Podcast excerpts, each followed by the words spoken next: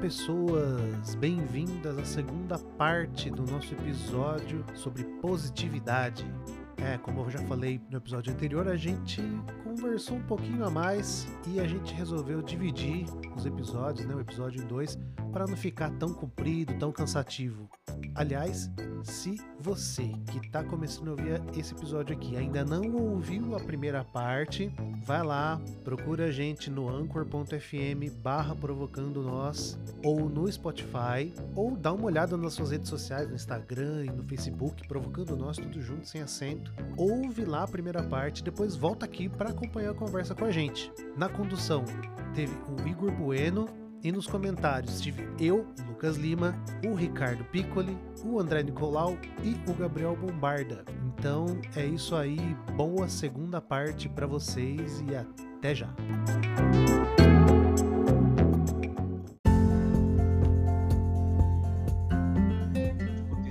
Humanas, isso parece quase que uma fábula, né? Eu quero, então eu me transformo, essa coisa meio que mágica. Mas movendo, andando pra frente aí, vocês falaram de mecanismo de defesa, de positividade, como algo que interrompe uma espécie de percepção do mundo, Ela é arbitrária, mas por que não ser positivo? Já que oferece conforto, já que oferece um contorno pra angústia, por que não ser positivo, então? Qual o problema? Bem, como a gente falou, acho que tanto em questão de defesa psíquica quanto distanciamento da realidade, da positividade, eu vejo como, na verdade, um agravante de um possível sofrimento. É óbvio, nós não sabemos o que virá na vida do sujeito, Mas, a partir do momento em que nós criamos uma ilusão, um delírio, essa palavra que o Lucas usou mais cedo, um delírio positivo diante de um fato ou diante de uma possibilidade futura, uma vez que nós nos deparamos com esse fato concreto, apesar das nossas expectativas positivas para aquilo, nós, na verdade, temos uma quebra de realidade, nós temos uma quebra de paradigma, eu diria, algo que pode ser muito mais desestruturante para alguém positivo, vamos dizer assim, vou usar esse termo. Alguém positivo está muito mais despreparado para lidar com o sofrimento dos fatos da realidade do que para um sujeito que está mais acostumado, na verdade, a entrar em contato com essa angústia, que está mais habituado a lidar com isso, que entende bem como a realidade funciona, ou que procura, na verdade, essa forma de pensar, mais realista, talvez, mais conectada com o mundo externo, nesse sentido. Então, em comparação, esse indivíduo, vou usar um termo mais natural, fazendo essa oposição que você colocou bem no começo da conversa, Igor, a partir dos dois termos, positividade e naturalidade. Esse indivíduo mais natural, eu acredito que ele pode se desestruturar, claro, eu acho que em alguma medida todo sofrimento ele tem esse potencial desestruturante, mas o indivíduo com o pensamento positivo de que as coisas vão dar certo e que o meu mindset que estava errado e tudo mais, e agora ele está tudo certo, as coisas vão andar, quando aquilo que ele esperava, porque é isso, a positividade ela cria expectativas no sujeito. Expectativas irreais, por vezes, no sujeito. Quando aquilo acontece, ele possivelmente se desestrutura mais do que uma pessoa com um pensamento mais natural. Enfim, eu não vejo como um ganho muito bom, na verdade, a positividade nesse aspecto, justamente porque ela mascara o sofrimento. Ela não dá, como o Lucas falou sobre isso, ela não dá ao indivíduo a possibilidade de lidar com esse sofrimento, mesmo previamente, a angústia do incerto quanto aquilo que realmente acontece e aquilo que está presente no sujeito. Em um dado momento, existe algo que realmente ainda já está acontecendo ali, que já está presente, e esse pensamento mais positivo, ele coloca essa coisa para escanteio, você evita aquele tipo de contato, o contato com o sofrimento daquilo que já te afeta. Mas em algum momento você vai ter que encarar esse sofrimento, em algum momento você vai ter que se deparar com ele, porque ele bate na sua porta, ele está presente na sua vida, ele não foi embora com o pensamento positivo. Então em algum momento você vai entrar em contato com isso. Quanto mais em contato com os nossos sentimentos e com a realidade estamos, mais estamos estruturados para lidar com isso. Acho que não é uma questão de pensar assim que é errado pensar positivo ou achar que as coisas vão dar certo. Acho que, assim, tentando também linkar um pouco com o que o Lalau falou, a gente vai encontrar tanto o otimismo como uma forma de criar expectativa, quanto o pessimismo também. Spinoza, que é um filósofo do século XVII. Ele tem um pensamento muito importante sobre os afetos, que depois ele é retomado por alguns filósofos. No Brasil, a Marilena Chauí é conhecida por ser uma estudiosa de Spinoza. Na França, Deleuze é muito conhecido pela sua retomada de Spinoza e tal. E assim, uma partícula do que ele fala é sobre esses dois afetos que ele chama de esperança e medo, que para ele são um avesso do outro, porque o medo é uma coisa ruim que vai acontecer e a esperança é uma coisa boa que vai acontecer. Não dá para ter esperança sem medo. Não dá para ter um e não ter o outro, né? Então, nesse sentido, pessimismo e otimismo, como essa projeção de um resultado para alguma coisa que eu estou fazendo, tem uma ação e tem uma expectativa de resultado. São duas formas de expectativa e são coisas que são inerentes à vida, porque a gente está o tempo todo fazendo coisas e o tempo todo essas coisas dão certo e dão errado. Mas acho que tem uma diferença interessante, que é uma coisa é a gente pensar que o que a gente está fazendo pode dar certo, que é uma certa... Quando a gente está fazendo alguma coisa, é interessante que a gente tem uma certa suspensão do pensamento, uma suspensão dessas expectativas, né? Porque senão a gente não consegue fazer nada. Qualquer um que começou um projeto, que começou a fazer alguma coisa, tem um momento que está pensando, tem um momento em que está fazendo, tem um certo ir e vir. É difícil você pensar e fazer ao mesmo tempo, né? Se perguntar para qualquer pessoa que está aprendendo um ofício, por exemplo, ela vai saber fazer muito melhor no momento que ela não precisa mais pensar. Mas que ela, obviamente, ela vai fazer e vai ter um momento de examinar o trabalho. É muito diferente isso do que a coisa tem que dar certo. Então a gente pensar, como o Lalau estava falando, pensar como uma possibilidade, como uma das possibilidades no universo de possibilidades, né? Você, de alguma forma, fixar uma meta. E meta é importante para o mindset, né? Você cria uma expectativa muito estável, vamos dizer assim. Então a gente vai ver pessoas que fazem as coisas crendo que o negócio tem que dar certo. Ou melhor, que vai dar certo. Que é uma maneira diferente de você falar assim, olha, eu estou morrendo de medo também. Além de, nossa, estou fuzente de esperança, né? Mas é uma forma de evitar esse futuro, que é saudável que você possa, né? A gente tem momentos de alienação, né? Pra gente poder suportar algumas coisas, né? A gente não tá o tempo todo consciente de tudo, né? A alienação faz parte desse momento de fazer, né? Esse momento da ação é um momento que tem uma certa alienação. A gente não tem uma consciência plena do que a gente tá fazendo enquanto a gente tá fazendo. Em geral, a gente vai conseguir saber melhor a posteriori. Mas essa positividade que a gente chama de tóxica, e que o tóxico é uma coisa que pode se dar por excesso, né? Como um envenenamento por um remédio, por exemplo, eu acho que tem a ver também com isso, assim, com uma fixação dessa expectativa. A expectativa é quase como um caminho que você é obrigado a seguir para fazer alguma coisa. O que, pelo contrário do que deveria fazer, só torna o fracasso mais insuportável ainda. Qualquer empreendedor vai saber dizer isso. Se você é obrigado a dar certo, ou se você crê que não tem outro resultado possível a não ser dar certo, na hora que der errado, o que eu sou? O que eu faço? Você já pensou em ser coach, Lucas? Olha, eu já pensei em... Não. Leva jeito, hein? Eu tenho um preconceito enorme com coach. Né? Não sei se é... Você é muito bom, você é muito ruim. Psicólogo que trabalha com... Você é um psicólogo influencer. É um coach fóbico, então. Meu Deus, essa categoria vai bombar, hein, Lalau? Ou um fanático anti-coach. Posso complementar uma coisinha que o Lucão falou? Por favor. Porque, na verdade, é um resumão do que vocês estão falando aí. Eu acho que a gente tá chegando num ponto em que a gente tá entendendo que, assim, o problema não é ser positivo ou não ser positivo.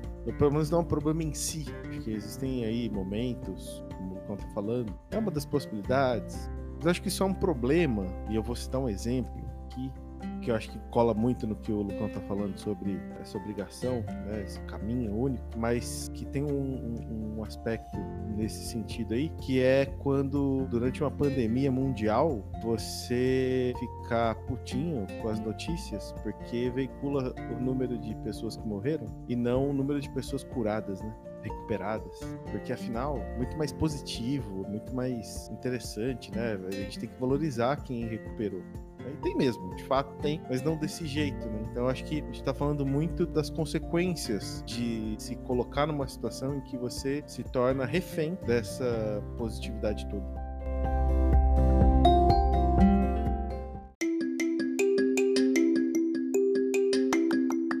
Eu acredito também necessário, até porque o Lucas introduziu esse aspecto sobre o assunto positividade, uma diferenciação, né, do que é otimismo e do que é esperança. Parece que circulam, tem alguma relação com angústia, esses três pontos, mas não são idênticos, né? Parece que o otimista é aquele que trabalha com uma hipótese, enquanto que o positivo ele trabalha com uma espécie de motor, né, que empurra no sentido que a gente está falando, claramente. Pode ser que que uma pessoa utilize essa coisa do positivo no sentido do otimista, mas no sentido que a gente está falando, uma espécie de emprego metodológico, é um outro assunto. E a esperança, né? A esperança é uma coisa que está muito presente no nosso mindset cristão, usando essa palavra mais apropriadamente, por favor. E é difícil de se escapar, da gente conseguir tangenciar a esperança. A gente trabalha sempre com a ideia de um paraíso posterior, né? De um alcance que se vem depois da própria meta, né? A meta que chega a um resultado. E a esperança é que se atinja isso. Até na palavra do James Hilman, né? É muito difícil separar o otimismo de esperança. O que vocês pensam? Quando o Iguinho fez a pauta, tem um orgulho, né? Parecia um menino fazendo tarefa de casa, né? Mandando pra gente no grupo, assim, ficou legal, bacana. E assim, essa pergunta, né? Essa diferença entre otimismo e esperança. E aí, na minha tese, dos estados de ânimo, né? Estados de humor, um dos sentimentos que de alguma forma apareceram ali com atletas, né? Depois, qualquer dia eu falo especificamente da minha tese. Se alguém quiser ver, tá no banco de teses da USP e beleza. Mas a esperança foi um dos sentimentos que foi analisado, enfim, que apareceram, como eu falei. E eu peguei a definição de um autor chamado Snyder, que é de 94, depois tem uma revisão em 2002, e que eu acho que eu vou falar a definição de esperança pra gente discutir, porque eu acho que tem muito a ver com o que a gente tá falando, que é o seguinte: esperança é um estado motivacional positivo, baseado num senso interativo, derivado da energia dirigida à meta e o planejamento para atingi-las. Por que eu acho que essa definição, por que eu trouxe essa definição e acho que dá um molho aí nessa discussão toda? Porque, em outras fontes, eu acho que a esperança ela tem um aspecto muito bonito e até meio, enfim, de alguma forma também tá aqui na definição, ela tem um aspecto meio autorregulatório. Ela não tá num lugar ruim, vamos dizer assim. É que ruim é bem moral, né? Eu dando todo o meu julgamento aí. Mas acho que ela tem um aspecto interessante pra gente, assim. Eu acho que ela faz parte do nosso viver, que eu acho que tem bastante a ver com o que o Igor tá falando sobre mindset cristão. Mas eu acho que faz parte do nosso viver. Essa esperança, eu acho que ela tá muito mais atrelada ao otimismo, no sentido de olhar as coisas como possibilidade, do que é uma coisa mais ligada a uma positividade obrigatória, mandatória. Não sei se me fiz claro, mas fica a definição para vocês discutirem.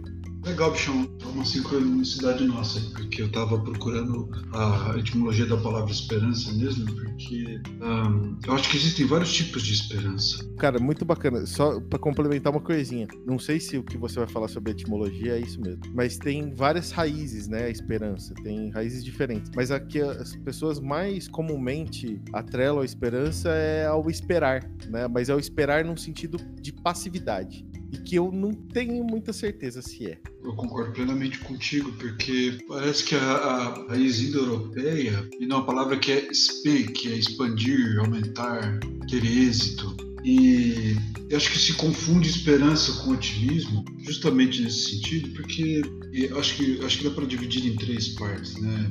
Otimismo, a esperança no sentido de espera e a esperança no sentido de concretização mesmo, de atuação. Porque, veja bem, aqui a gente está num país que se diz que o Brasil será o país do futuro e que a gente nunca perde a esperança, a gente não desiste nunca.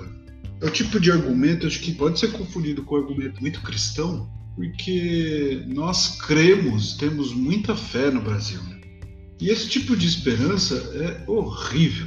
É terrível, improdutiva, é angustiante. Só quando não tem um energúmeno na presidência. Mas a gente ainda tem fé, você entende? Acho que é um pouco isso, se tem fé que um dia a coisa melhora. 2022. Como... 2022 tá logo aí, né? Esse assunto, né? É, você tem fé nas próximas eleições, né? É, espera. E deixa que a eleição resolva o assunto, né? O Brasil vai mudar. Que fé de bosta que a gente tem, não é verdade? Pô, desculpa, Gago, eu não podia evitar, foi mais forte do que eu. Porque eu acho que esta fé está vinculada a tudo que a gente está meio que falando hoje, né? Que é esta esperança de que há algo melhor reservado para mim. E, sinceramente, eu não me lembro o analista junguiano que eu estava ouvindo falar numa entrevista sobre um livro, assim, faz algum tempo. Mas ele falava justamente sobre esperança, porque ele dizia que para ele, eu concordo, a esperança que causa transformações é aquela que mobiliza um jovem, ou, por exemplo, acho que esse é um evento que todos nós conhecemos, um monge que, em ato de revolta e rebeldia e de protesto, ateia fogo no próprio corpo como forma de tentar mudar algo. Ou como, sei lá, o Gandhi, né, que faz greve de fome porque crê na possibilidade de que aquilo que ele está fazendo pode promover algo. Eu não sei se tem otimismo no meio. Acho que aí entra, de fato, um pouco da concepção do que é esperança no sentido mais criativo mesmo. Porque a esperança vã, né? Ah, um dia eu arranjo um amor. A gente escuta isso na clínica, no nosso trabalho de maneira geral, acho que com tanta frequência, né? Um dia eu arranjo alguém, um dia eu sou feliz, um dia o meu trabalho virá, um dia eu encontro, seja lá o que for que eu preciso para ficar pleno. Como se dependesse das deusas do destino gregas lá que ficam olhando, né, o tear e, sei lá, de repente dão na telha delas e a gente recebe o que precisa. Porque é isso, o Lucão trouxe um aspecto um pouco mais atrás que de repente resume um pouco, né? Que é, parece que a gente não pode se mobilizar para nenhuma transformação, nenhuma. A gente tem que evitar, nós criamos uma capacidade, para mim é, tudo bem, acho que tem até um aspecto de adaptação, né, à realidade, mas a gente cria diversos argumentos para simplesmente dizer por que é que eu não vou mudar. Sei lá, eu posso estar descontente com N aspectos da minha vida, mas aí eu crio um argumento de que eu preciso, e não está errado na sua totalidade, mas é preciso, acho que, analisar, né? É preciso, de alguma forma, se criticar, se olhar para esse viés. Eu crio um argumento, então, que eu tenho que legitimar todas essas escolhas inférteis que eu faço. Eu espero um dia ter um conhecimento profundo sobre alguma coisa, mas tudo que eu faço é jogar videogame. E aí eu meio que creio que um dia isso pode vir, que eu tenho potencial para isso. É legal que você falou do Spinoza, né, Lucão? Porque é isso, esse tipo de esperança, esse tipo de medo anulam a potencialidade que está ali, porque quando você só imagina que é potente, você não é potente coisa nenhuma. Não está exercendo sua potência, você está imaginando o que pode ser, você está contando com uma potência que não existe. A única forma de atestar a tua potência é na ação. Se você for lá, nesse caso que eu estou dando exemplo, estudar e ver se, sei lá, se é a tua praia mesmo, deixar de jogar videogame, criar uma mudança, topar com algo desconfortável, para seja lá, acho que experimentar algum tipo de potência tua. E esperança, nesse sentido, pelo menos acho que a esperança que comumente a gente vê no mundo é só projetar a tua potência no além, assim.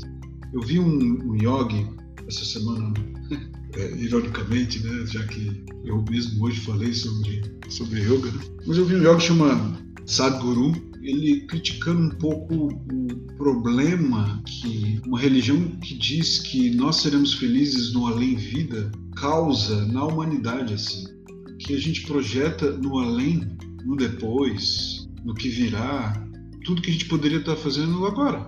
A gente crê, a gente tem esperança que após o falecimento, né, nesses termos que a gente está falando, a felicidade virá, eu não sofrerei mais. Em realidade, a gente não sabe de nada, né? Sim, nós temos as religiões para tentar explicar essa angústia, mas na realidade, de maneira bem racional, a gente não faz ideia do que vai acontecer. E a gente posterga, a gente tem esperança. E esse tipo de esperança, para mim, é assim, vazia. É um jeitinho bem, bem, bem gostoso de acariciar a nossa impotência e dizer: depois um dia você pode ser potente, camarada.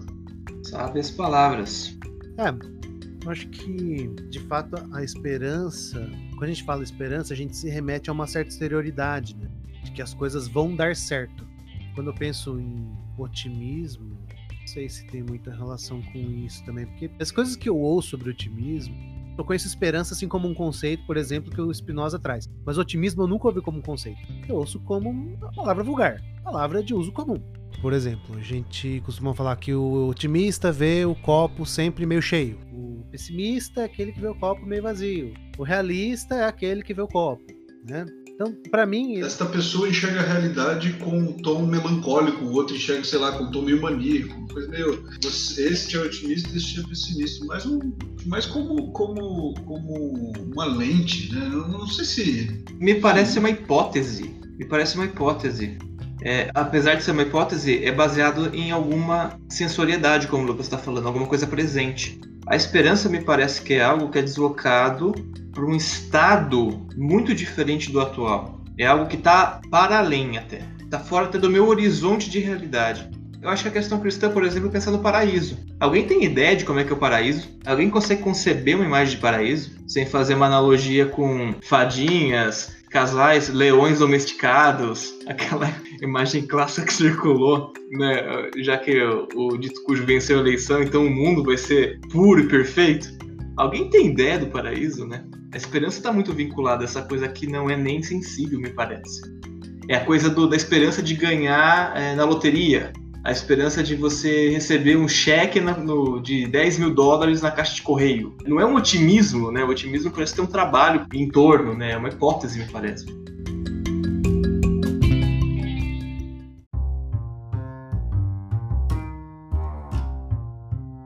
O otimismo, para mim, assim, né, conforme a gente vai conversando aqui, é uma espécie de interpretação, né, da realidade. É essa lente, né? É uma maneira como você interpreta o que você está vendo. E a esperança é mais uma projeção. É uma projeção de expectativa no futuro. Para mim, eu vejo essa distinção. E, assim, é uma coisa que a gente tem. Também faz parte de um certo arsenal que a nossa cultura nos dá para interpretar o mundo, para interpretar as nossas vidas, enfim, né? Mas o que a gente vê hoje é um sequestro dessas coisas, ou de alguma forma, uma certa concentração, né? Uma certa polarização, assim. E até quando o Gagu fala de que tem uma certa aceitação do destino, eu vejo que essa apropriação globalizada que se faz das culturas orientais tem muito a ver com isso, né? A gente tem esse self-made man, assim, né? Essa figura americana clássica, o homem de ação, que toma as rédeas do mundo para si, mas a gente tem aquele livro O Monge Executivo. E quando você fala em monge, é essa figura orientalizada, esse estereótipo, de uma outra percepção, de uma percepção mais circular, uma percepção de que, bom, não é que você vai fazer alguma coisa e, portanto, esperar que você pode fazer, porque a esperança, como ela tem essa contraposição do medo, você tem pelo menos 2 resultados possíveis para sua ação. Mas essa esperança, vamos dizer assim, uma certa esperança orientalizada, essa coisa meio esse estereótipo zen, assim, né? Que pelo menos cria uma imagem disso pra gente aqui no Ocidente, tem uma certa coisa de um certo destino, então, de que, bom, o que acontecer é o que tá não escrito, mas era isso que tinha que acontecer, né? Que é lógico, que é uma coisa que esse viver o presente para analisar a expectativa que você tinha antes, né? Então, não, foi isso, eu tô vivendo isso porque eu tinha um aprendizado a ter. É muito comum você ouvir isso, né, hoje. Até a expectativa do próprio aprendizado, né? Tipo assim, eu vou entrar num negócio justamente porque eu sei que eu vou aprender mesmo me ferrando. É isso que você tá falando? Não, mas é uma coisa assim, é tipo, a gente tem 2 narrativas grandes, assim, né, do empreendedorismo. Você vai pegar que tem um cara que dá certo, que vai lá e faz, e o cara dá a volta por cima, que ele dá errado e depois dá certo. Então, assim, a gente perdeu essa dimensão do que é derrota, do que é você fazer uma coisa de errado. E só. Porque isso assim, você fazer uma coisa errada não é um pacote, você erra e vem com aprendizado. Não é o episódio do He-Man, entendeu? Que tem a moral. A moral vem no final da história, entendeu? A realidade é muito complexa. E quando a gente faz alguma coisa, é difícil às vezes você saber o que deu errado.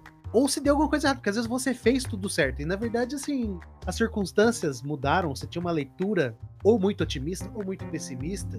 Me parece que hoje, otimismo e esperança, esses 2 conceitos, eles entram em cena para tamponar essa possibilidade de derrota. Que é, de alguma forma, também a possibilidade de a gente reconhecer a derrota no mundo. Para você achar que uma coisa é uma merda, você tem que saber o que é uma coisa da merda. Você tem que ter essa experiência.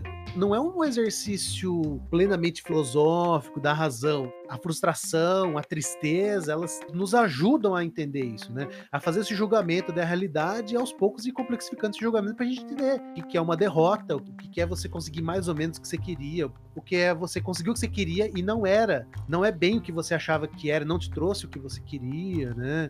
Então, assim, além dessa distinção, pensando no tema geral da nossa discussão, esses dois conceitos hoje eles estão a serviço disso, assim. Como ser pessimista vira uma coisa meio, pode dizer criminosa, assim, mas é uma coisa digna de reprimenda.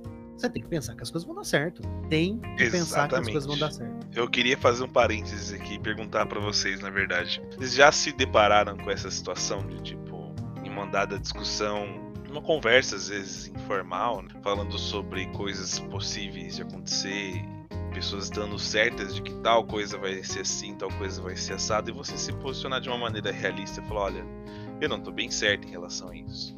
Vou dar um exemplo bem concreto. Sobre a resolução do problema da pandemia e do isolamento social. Pergunta cretina, né? Você acha que vai acabar logo isso? Você acha que até setembro o isolamento vai ser desnecessário, as mortes vão parar? Ou alguém vem com uma afirmação cretina de que, ah, não, mas daí até setembro já resolveu, já melhorou, já, você pode ter certeza. Tem um monte de vacina saindo, um monte de medicamentos sendo testados, piriri, bororó. E aí chega aí alguém como eu, que tem essa visão um pouco e uma sinceridade bruta, por vezes, né? E fala, olha, honestamente, eu não vejo dessa maneira não, assim, eu vejo que... Dado o aumento de casos diariamente, né, como está acontecendo, a falta de políticas a respeito disso, falta de ação, na verdade, do Estado a respeito dessa situação, eu acredito que não vai, esse ano não vai resolver. Eu vejo dessa forma, posso estar errado, mas não sei, sim, eu estou me baseando naquilo que eu vejo da realidade. E aí você sofre justamente essa reprimanda aí, você é repreendido por isso, né, como o Lucão trouxe. Exatamente, assim, às vezes você está conectado com os fatos, né, e você está se baseando naquilo que você enxerga, seja como profissional, seja como alguém que, na verdade, está informado, né? Nem precisa ser um profissional da saúde, nem nada da ciência. Você está informado sobre as coisas que estão acontecendo no mundo externo, né? Em relação à pandemia, né? Especificamente, né? Já que eu estou usando esse exemplo, você consegue perceber que a coisa não vai bem aqui no Brasil, que apesar dos esforços que estão tendo, ainda vai demorar para a gente retornar a algum semblante, né? Algo parecido com a normalidade anterior. Mas você assumir esse ponto de vista mais racional, por vezes, é taxado de um pessimismo e é digno, na verdade, por conta desse pensamento otimista, né, positivo e tal, de que, não, mas você não pode ser assim. É a primeira frase que eu ouço. Você não pode pensar dessa forma. Eu falo, por que eu não posso pensar dessa forma? Acho que todo mundo pode pensar da forma que pensa, a princípio de conversa. É importante de contextualizar, né, Lalau? Exatamente. É pensar sobre o quê, né? Baseado em quê? Baseado exatamente. Em quê? Então, baseado em quê? As pessoas afirmam que até setembro vai estar resolvido. Bom, então vamos olhar os dados, vamos olhar os fatos. E quando você olha, você se confronta com a realidade. E é duro se confrontar com a realidade, é duro pensar que a gente não vai ter nada esse ano que não esteja afetado pela pandemia. Então você simplesmente levantar essa possibilidade, às vezes nem tá sendo pessimista, de que, olha, não, a gente vai tudo morrer mesmo. A gente pode assumir o outro lado ainda. Alguém chegar e falar, não, isso é o fim do mundo, na verdade. É assim que o mundo acaba, as pessoas vão todas morrer, e a sociedade vai se desfazer, vai se dissolver. É tão exagerado quanto. Mas daí o questionamento a essa forma de pensar gera, sim, concordo, Lucão. Isso me levantou esse incômodo, me provocou nesse sentido aí. E eu queria perguntar pra vocês até, assim, eu acho que... Bom, a pergunta que eu acho que provavelmente já seria resposta, né? Todos vocês já passaram por momentos assim, ou ao menos testemunharam momentos assim. Continua, Lucão. Só queria retomar uma parte do que o Lucão tá trazendo, eu acho que é parecido com uma coisa que você traz, que assim, no esporte... Enfim, o esporte é um reflexo, né? Como a gente vem falando aqui, do que a gente vive, né? Mas eu já passei por situações de conversar com atleta, até mesmo num lugar institucional, assim, de chegar antes de um jogo e falar assim, olha, vamos manejar essa expectativa aí, porque vai ser difícil classificar para um determinado campeonato com um nível maior, vai ser difícil ganhar de um time, de uma outra equipe, rival, porque tem uma preparação muito maior. Porque no esporte a gente sempre tem a derrota, e o que eu queria trazer antes de falar disso que eu tava falando, é que assim, o Kant trouxe o discurso do empreendedor. Tem ali quem deu certo, né? Quem vai lá e faz, e quem deu a volta por cima. E eu acho que é interessante, principalmente quando a gente pensa o esporte brasileiro, e aí quando a gente pensa esporte brasileiro, em geral as pessoas tendem a pensar em futebol. E aí, quando a gente tá falando de futebol, vamos falar da Série A do Campeonato Brasileiro? Quantas equipes disputam? 20. Quantas ganham? Uma. E a gente só olha para quem ganhou. E eu acho que muitas vezes a gente só faz isso em pequenas doses, em coisas menores, entre aspas, na nossa vida, assim. Acho que tô falando assim, a gente num sentido sociedade, assim, a gente olha muito para exceção à regra. Quem ganha um campeonato é exceção à regra. O comum é você perder. Até mesmo quando você pensa, a gente tá falando de campeonato, mas vamos falar de um jogo em específico, a derrota, ela tá sempre presente em muitos discursos, até mesmo quando o resultado não é a derrota. Imaginem, por exemplo, quando duas equipes empatam um jogo. Uma delas certamente vai sair com uma impressão de derrota. Por exemplo, vamos pensar uma situação mais concreta. A Ferroviária do Gagu aqui, de Araraquara, tá ganhando o jogo de 1-0 até os 40 do segundo tempo e de repente toma um gol de empate. Sensação de derrota, frustração total. Quando meu time é muito superior tecnicamente ao time adversário e a expectativa é que, bom, dado que meu time é tão melhor do que o outro time, então vai ser uns 3-4-0, falando de futebol ainda, né? Uns 3-4-0. O time vai lá, ganha de 1-0 aos 42 do segundo tempo. Fica uma sensação de vitória meio esquisita, sabe? Parece que essa coisa que tem dentro da derrota fica meio rondando. E assim, pegando um pouco do que o Lalau tá falando, né? E vou retomar uma coisa que eu falei no começo. Essa forma de pensar nos obriga a negar a possibilidade desse sofrimento. Não é o sofrimento em si, mas a possibilidade. Falando especificamente da pandemia, a gente já sofre tanto, né? A gente já vive tem uma história de país e de nação tão complicada e continua sendo, e acho que a gente muitas vezes se engana achando que há pouco tempo a coisa tava tão melhor assim. Tava melhor, mas melhor que coisas negativas é muito pouco, a gente merece muito mais. Até me perdi no raciocínio aqui, mas seria uma coisa assim, a gente já sofre tanto enquanto sociedade, enquanto população, que toda essa aura, né? Tudo isso que a gente tá falando, essa configuração toda que a gente tá falando, de obrigar a se afastar do sofrimento, meu, é obrigação pela forma que a gente pensa enquanto sociedade, mas é também impelido por todo o sofrimento que causa. Poxa, eu já sofro tanto, vou sofrer ainda mais. Eu quero uma data pra poder sair de casa, eu quero uma data pra poder pensar que o mundo vai voltar nessa normalidade. Eu acho que eu tô querendo falar assim, eu quero uma certeza, né? Mas é muito louco, né? Porque a única certeza que nós temos é que a gente vai morrer. E até para esta certeza a gente resolveu dar um jeito de não precisar enfrentar, pelo menos, não que a gente vai enfrentar, mas de não ter a angústia de ficar pensando nisto, que é, depois que eu morrer tem paraíso, tem a melhor parte da minha vida. A única certeza que a gente tem. E é que é muito louco, a gente estava falando agora há pouco, essa coisa meio tola de que a gente quer, na verdade, um paraíso perene. É aquilo que a gente estava falando, acho que, dessa positividade, é o paraíso perene enquanto eu vivo. Mas não só a esperança de tê-lo ou coisas do tipo, mas de me obrigar a pensar que vai acontecer alguma coisa que vai me deixar nesse lugar tão confortável e prazeroso.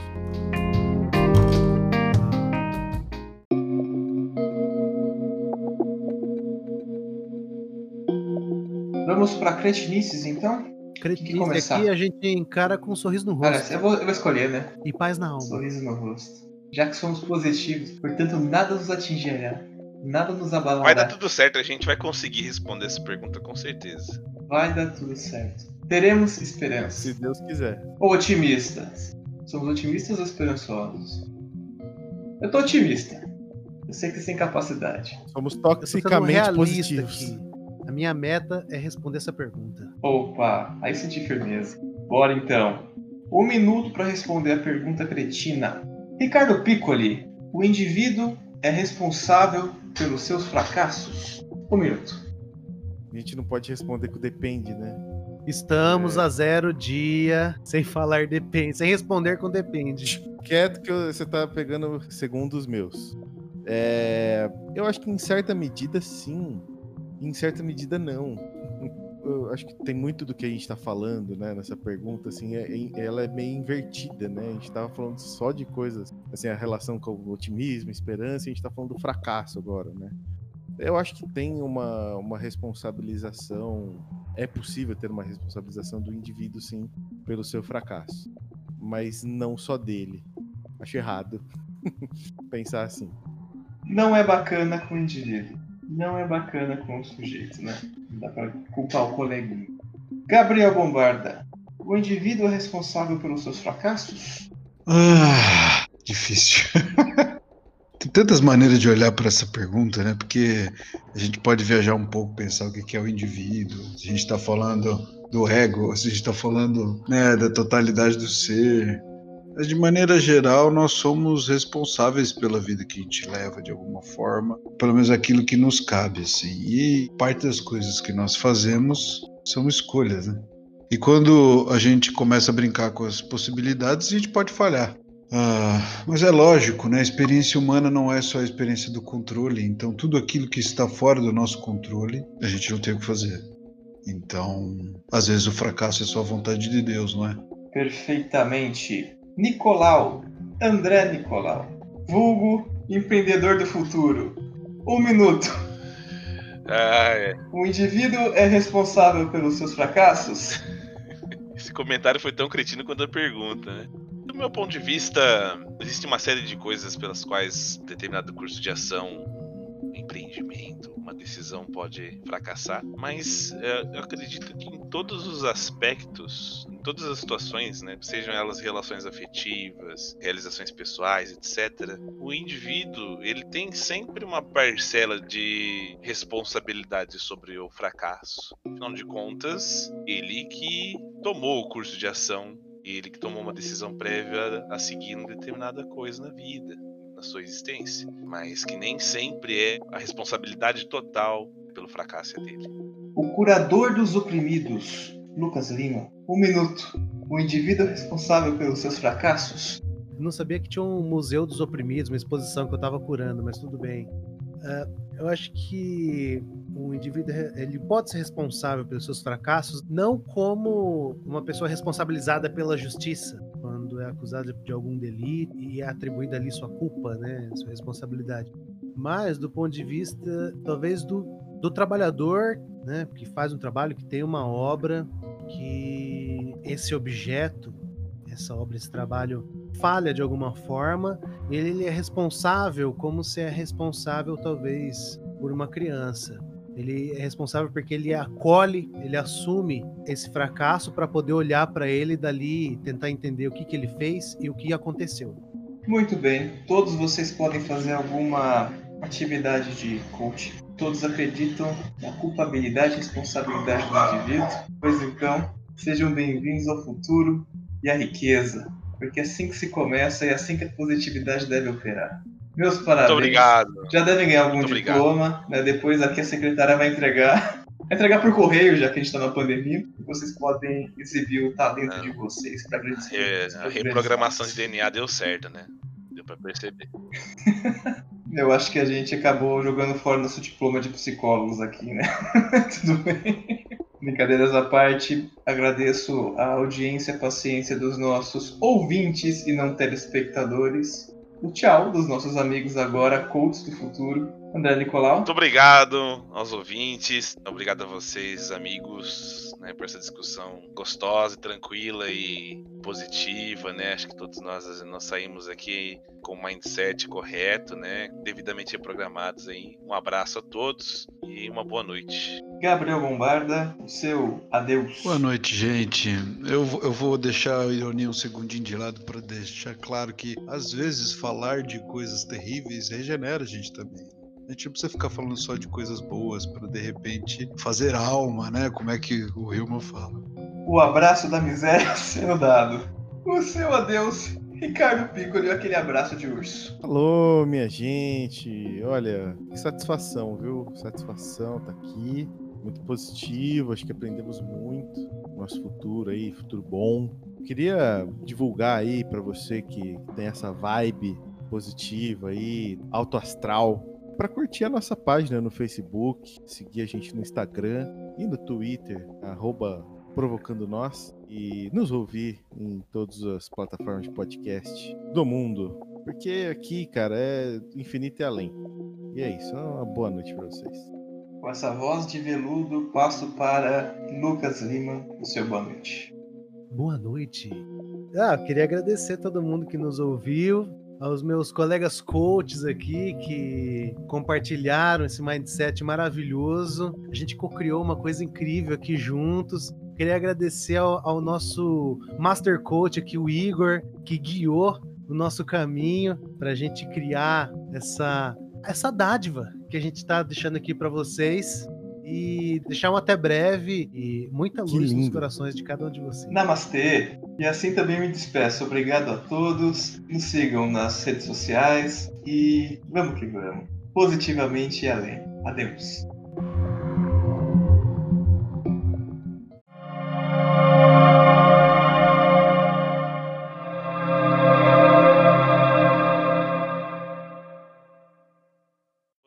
E uma boa noite. Gabriel Bombarda, o seu adeus. Boa noite, gente.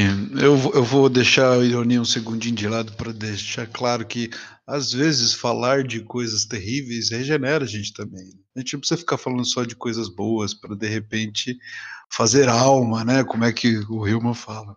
O abraço da miséria sendo dado. O Gagu, de repente, começou a falar perto do microfone, vai foder a edição do Lucão, mas eu tô... Um abraço aí, vocês! Boa noite! O cara parece que tá falando do rádio da polícia, tá ligado? O Gagu quer apenas... Positivo, suspeito, ele tá vindo na esquina agora. O Gagu começou falando do banheiro, foi preso pela polícia. Ficou ruim? Ficou muito ruim. Deu uma estouradinha. Não foi tão ruim quanto eu tava forçando aqui, mas deu uma estouradinha, assim. Mas não tem problema, não. Acho que faz parte. Ninguém espera que seja perfeito. Fica tranquilo. Mas foi mais o começo. O resto que você falou deu bom. Não, vai assim mesmo, galera. Eu vou pôr esse trechinho no final aí. Já fica tudo bem. A gente... Meu Deus. Ricardo Piccoli, aquele abraço de urso. Falou, minha gente.